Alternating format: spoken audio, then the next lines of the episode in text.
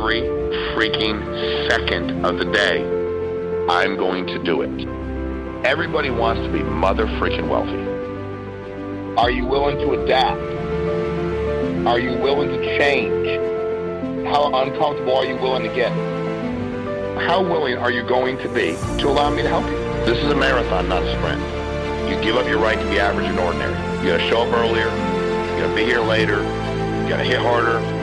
Be more productive. Be more focused. If you don't see it that way, you will fail at it. You guys have been the pillar and the backbone of Family First Life now for quite some time. Keep growing.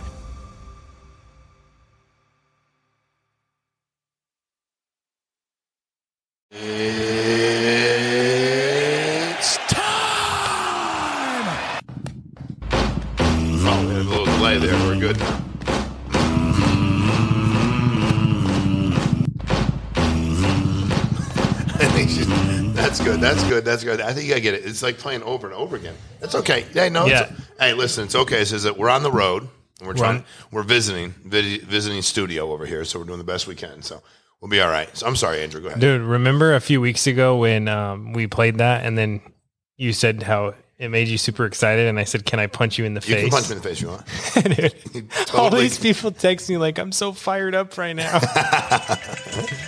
I was fired up too. All right. So the first question is from Jordan Lowry. And it is How do you handle burnout? And have you ever felt burned out when you were in the field or running an agency when you have no shows, cancellations, a bad week, or maybe a few agents quit on you that you invested a lot of time in? Yeah, I mean it's uh, you know it's a good question, Jordan, because I think it's it's real, right? It's part of our business. The thing, Andrew, for me always was I always knew if I had no matter what I did, if I had a certain amount of appointments and recruited a certain amount of people, and I think what a lot of people do is they drop the ball on one of those two. Like they either they'll get to thirty appointments a week most of the weeks, and then they won't recruit, and then they'll meet two or three people. Like when I we started the company, Andrew, I knew that you were very talented, but I wasn't like solely relying on you. I, I'm sorry. Then I was like, oh man, you hired Grady. Cool. Let me figure out who Grady is. Like I just wanted to work with as many people as I could. Um, I never got burnt out by somebody not wanting to work here or not selling this month because the reality was I knew that I was always recruiting. I was never going to be stuck. You know, I was always putting enough people in. So I, I don't know that I was burnt out um, because I always knew I had control of the business. And that was the one thing for me early on that I knew that if I always ran 30 appointments a week and I always did my best to recruit on a daily basis, recruiting's easy, just talking to people, I knew I'd do well. And I think, Jordan, if I ever felt myself getting what you would say burnt out or frustrated, it was because I was spending time trying to get somebody to do something they didn't want to do. So, for instance, in an appointment, you know, a no show, like I can't get, like, I do the best I can. I might think about why they didn't show up. And I, I, I was pretty good at locking people down on the phone, explaining what they had, you know, what my deal was, how busy I was. But in somebody's house, what I used to say to everybody is, I don't get frustrated if they're going to say no because I'm gone in seven minutes. No different than somebody that's new. If I try to recruit you, Andrew, I do recruit you. And, you know, I ask you, I go like, fill out your contract. You don't. Get your leads. Dude, I don't frustrate myself with you. I just move on, talk to somebody else. I don't, I don't perseverate. I don't take another phone call from you. I'm not, I'll text you back go, Hey dude, like, gotta get your contract in. I don't have a question for you. Dude, there's no question until you get contracted. Then eventually you'll just give up. You're not going to keep bothering me if you're not going to do the work. So, uh, Jordan, my activity always allowed me to have a good attitude. And uh, that's the only reason I had a good attitude was my activity. How many people have quit on you, do you think? Oh God, I don't even know. Friends? Oh yeah, dude. I have like good friends of mine. Matter of fact, you know, you think about let's use Eric Schmidt. Eric Schmidt's integrity partner. Eric Schmidt worked with me at a previous company for about a year and a half. Then one day he's like, dude, I'm gonna like go back to my job. And I was like, okay. But I never one time was like, man, I can't believe it. Or what? ha-" I mean, I definitely talked to him about it. I was like, dude, I, you're doing really well here. You're only working a day a week. Like, why don't you want to do that? And he's like, "Ah, I just don't. My family, the whole deal. I was like, cool, dude. I, I always wanted to meet people where they were. And I didn't burn the bridge either. Like, I didn't freak out. I was like, all right, well, just let me know. Um, when we launched, when you know, I got in business 14 years ago. Most of the people that I worked with then are not working with me now. You know, friends, family, whatever. So, you know, Andrew, I, I, it's not for everybody. You know, I know that. But uh, I never got. I heard a guy say a long time ago in this business: become emotionally attached to your business, not the individual people. From a business standpoint, right? Like you and I can still be really good friends, but we don't work together. Okay, but I'm not like freaking out about it, you know. But I was very emotionally attached to the business itself, the business unit, because that's how we protect people, that's how we serve people, that's how we provide their life insurance, that's how we help people change their financial situation. So for me, you know, and I think we're spoiled here because our retention's so high. So I think a lot of people that join us that have come from other companies, you and I came from a company where we turned a lot of people over. We recruited a lot because we assumed We had to keep recruiting. we knew we had to. We, were- assumed everybody was going to quit, correct. and they were. Correct. Which which the irony of that though is that we became good at recruiting. And then when we got here, what happened was most of us that had come from a previous company where the turnover was very high, it was low comp or whatever it was, people weren't making money. We did that for a while and then we got complacent. So like, man, we got 142 writers and most of them don't quit.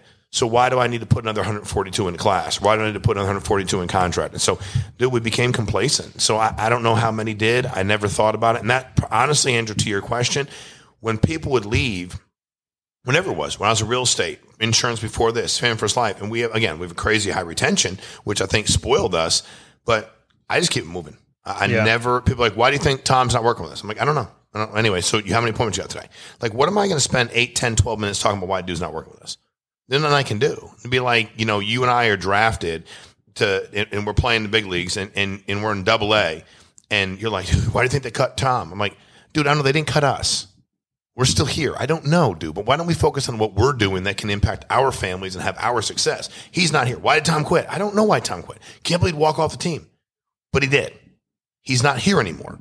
So why don't we just go to work? He's not dead to me. i if I see him, I'm his buddy. Cool. Hey, what's up, Tom?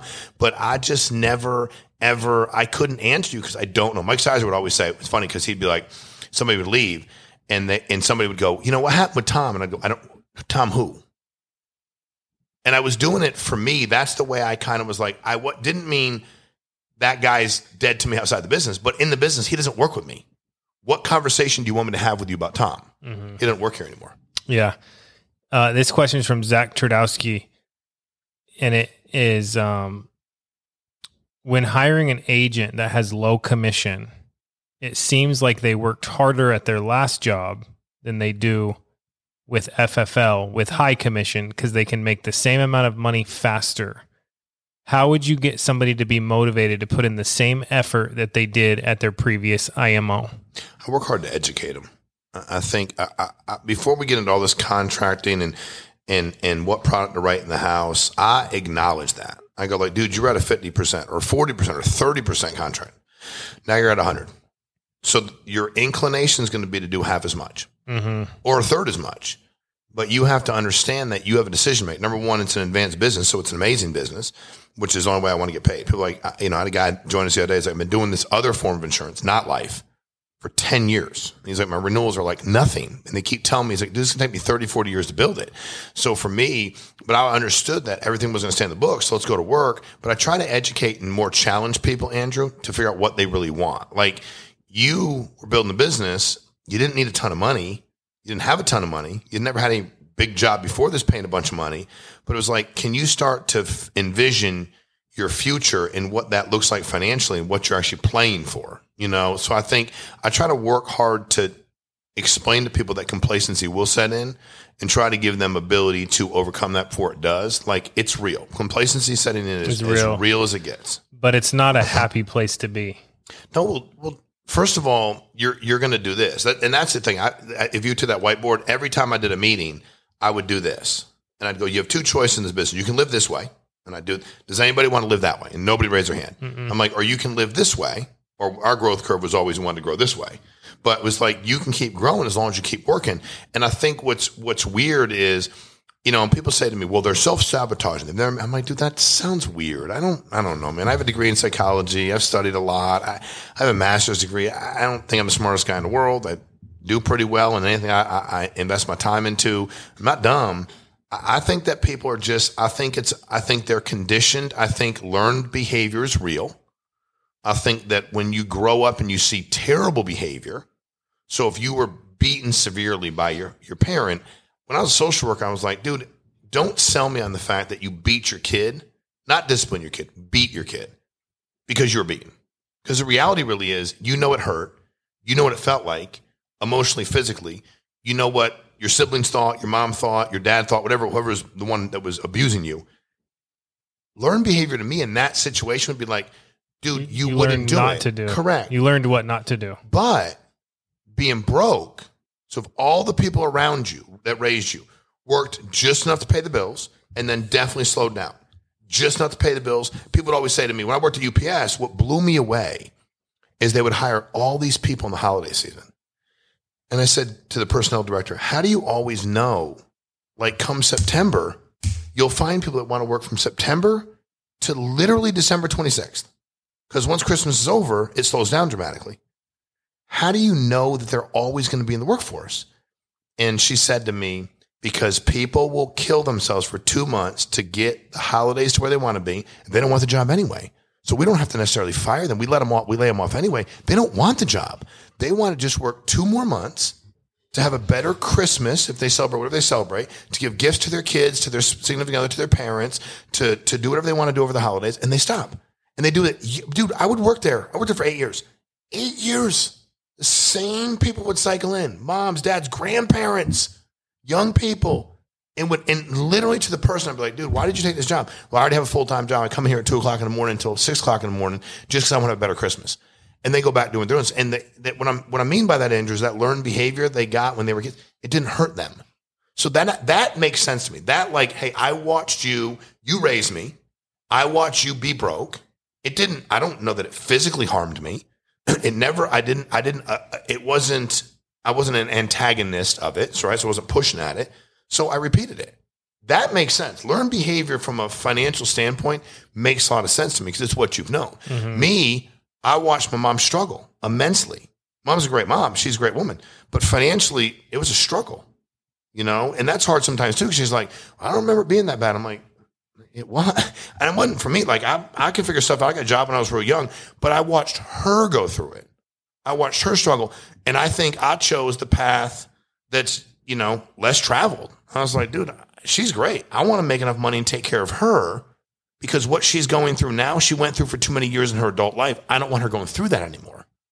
That makes sense. So that I think it's learned behavior, and I think to to to change behavior, the first part is to educate and to challenge those thought processes. Now, if I talk to you and you're looking at me like I'm speaking four different languages, I'm good. I'm like, okay, just get some leads and see what happens, dude. But if something sparks in your eye, I'm like, all right, maybe he understands it. Let's get you to change. Then I set some goal up like that, like, how about your mom? Wouldn't it be cool to do something for your mom? I'm like, yeah, that'd be awesome. Okay, so let's start thinking. Let's not just pay our bills. Let's think about helping your mom out. Something like that. That's awesome, dude. All right, last question. How many different teams should I build direct to me? That's from Jordan Lowry. So, you know, what's funny is somebody used to say to me, What's the minimum I should have for legs? And I said, Well, minimum, you should have four or five legs, right? Now, what I didn't know when I answered that was I guess the operative word of minimum was forgotten. like, I never stopped recruiting people ever. And what I said was, if you don't have the right people to build it with, just keep going wide. So, Andrew, for me, I'd want to be about 10 or 12. To be honest with you, I'd want to be, I'd want to have enough options. I want about 10 or 12. You don't need to be 70. Now, let's say I got nine people that I've recruited that are, are selling life insurance. And you go, well, why don't you build those legs? I go, well, if they're appreciative and working hard and have the ability to help the people, then I will. But if you're not working hard, I'm not going to give you somebody that's really trying to pay their bills and give them to you. Mm-hmm. That's just weird. So I'm, I, I found groups to work in. I stacked the heck out of three or four or five, but I still want to be 10 or 12 wide. I just think that made a lot of sense for me. You know, we got some guys that are, you know, 30, 35 wide. You go, well, is that good? They make a lot of, it's very profitable, you know? And I think they're kind of, they got some groups and they're looking to see where to work. They're not doing it because they don't want to help. They're just kind of saying, hey, I don't want to put, because here's the, what, what happens. Let's say I hire a bunch of people, Andrew, and give them to you. Cool. That's awesome for a minute. Until after 10 days, you're like, dude, I ain't working no more. I get a couple overrides and like they shouldn't even call me.